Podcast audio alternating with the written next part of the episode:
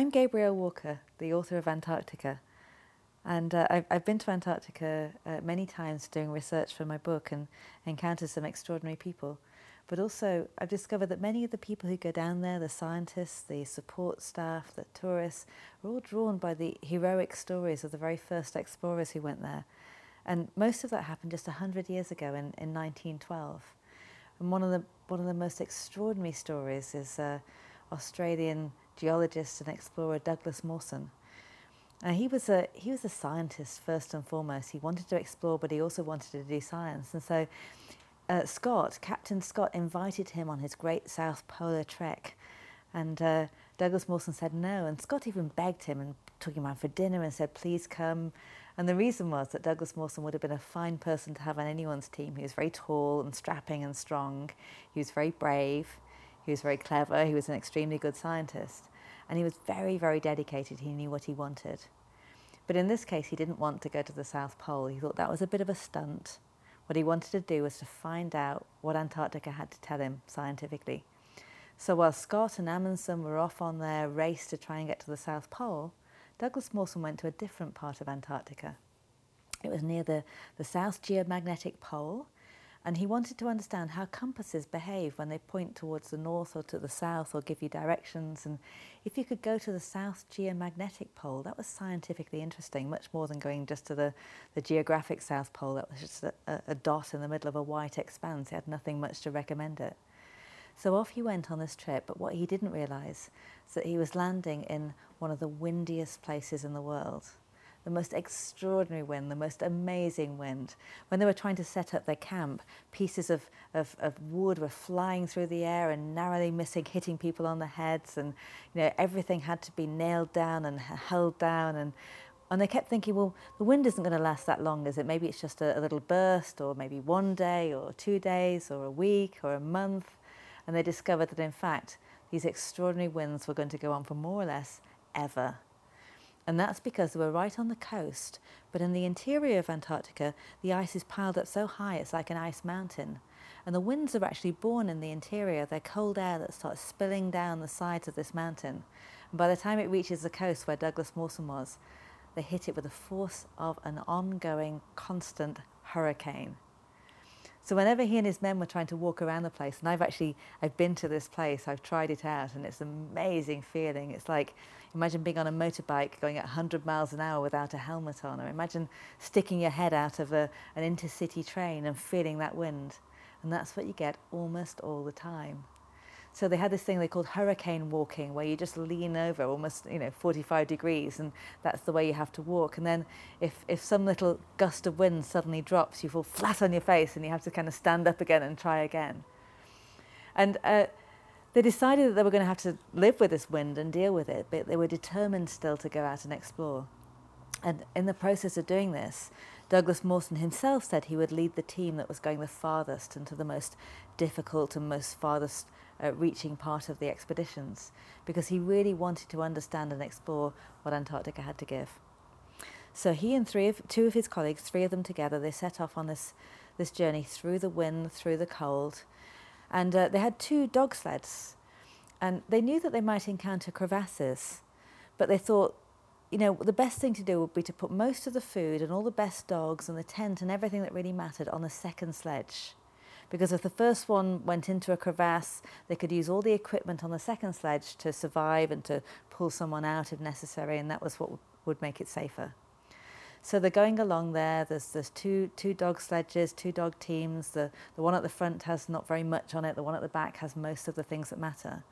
Mawson was with one of his companions, Mertz, in the first of the sledges, and uh, they heard a slight whining sound, and they thought maybe one of the dogs had had been a bit misbehaving and so had, had, received a touch of the whip or something like that. But they turned around and they saw absolutely nothing.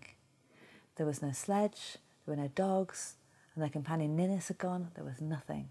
So they turned and they raced back to see what had happened, and all they found was a big gaping hole.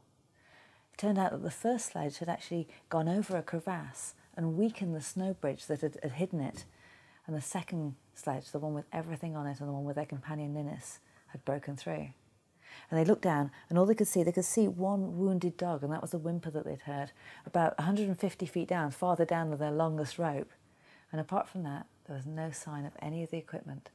And they shouted for hours, hoping that, you know, against impossible hope, hoping that they'd, they'd hear something and be able to get their companion back. And then they began to realize that they were in real trouble because they'd gone as far as it was possible to go away from their camp, and almost all of their equipment, their food, their tent, and the best dogs had all now gone. And it was going to be a race against time and a race against life to be able to get back. So they immediately they tried to figure out how could they patch together a tent from bits of material, how could they kind of uh, portion out their, their food, and they, they turned and they started back. What they had to do, the only food that they had, apart from the few bits of, uh, of, of, supplies that they had on their, their first uh, sledge, were the dogs. So gradually, one by one, as they managed to limp their way back, they started to kill and eat the dogs. And they ate every part of them they had to the paws, all the parts that would normally be thrown away. And one of the particularly delicious parts, they said, one of the, the comforting parts of the food was the dog's liver. What they had no idea was that the dog's livers were full of vitamin A. They didn't even know particularly that vitamin A existed. But it turns out that vitamin A, if taken too much, is a poison. So they started feeling terrible, and the skin on their feet and their hands started sloughing off and they began to feel dizzy and achy and appalling, and there was the cold, and there was not enough food, and they didn't know if they were going to make it home. And then eventually, Mertz died in Mawson's arms. And now Mawson was out there alone, without enough food, with almost no chance of getting home. And he spent a day by the body of his dead companion.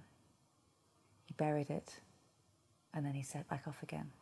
And this is already an indication of how extraordinary he was, what, what his resilience. But, you know, imagine what it must have been like out there alone. He had no way of calling for help. The only person that could save him was himself. So off he went, and he struggled his way through. Remember the wind, remember the cold. And then he fell into a crevasse. Crash! So he's hanging there in this crevasse on his harness, And these crevasses, the, the, the jagged cracks in the ice, and they can go down almost to infinity. And if you fall down in there and get trapped, that's it, the end. You just, you just die. So he's hanging there, and somehow, somehow, he's weakened. He's, he's got this terrible vitamin A poisoning. He's on his own. He hasn't had enough food, but he manages to, to climb up on his harness, and he just about gets up, just to where the snow bridge is, and he's just about to make it out, and suddenly, crash, down he falls again. Oh, and come on, this has got to be it. He's hanging there again in his harness, almost too weak to do anything, and he thinks, well, you know what? This is the end. I did my best. And he's hanging there in the blue light of the crevasse, the ice all around him. And he's thinking, well, now I'm going to die a long, slow death as I freeze to death. Or maybe I could, I could just slip out of my harness and crash down into oblivion. And then, as he's hanging there, he remembers a poem, a couple of lines from a poem. Just have one more try. It's dead easy to die. It's the keeping on living that's hard. And somehow he manages to put one hand over another and heave and heave and heave. And he pulls himself back out of the crevasse and he lies there on the snow for several hours, too weak to do anything, and then somehow manages to make himself a hot meal and pitch his makeshift tent and think about what to do next. And what he does is he takes a rope and he ties knots in it so that the next time he falls into a crevasse and the next time and the next time he knows there's going to be many more times between here and home, he can climb back out. And that's what he did. He carried on his journey, he ate out his food, he was starving. And every time he fell into a crevasse, he climbed back out. And then he became, he arrived to a place where he was within one day's reach of home, of the, of the camp where everyone else would be waiting for him. And the wind came back. And he was trapped in this one place, in this one tent. He said the tent began to feel like a coffin around him. He was trapped for a week. And he knew that the ship would be leaving and the ship would be leaving, and this is his one chance to get back, and he was trapped. And after a week, the wind fell just enough for him to crawl back down to the camp, and when he got there, he saw the ship disappearing off onto the horizon. And five people had stayed behind. They didn't think they were going to rescue him, they thought they'd just go and find his body. And they were all stuck there for the next winter.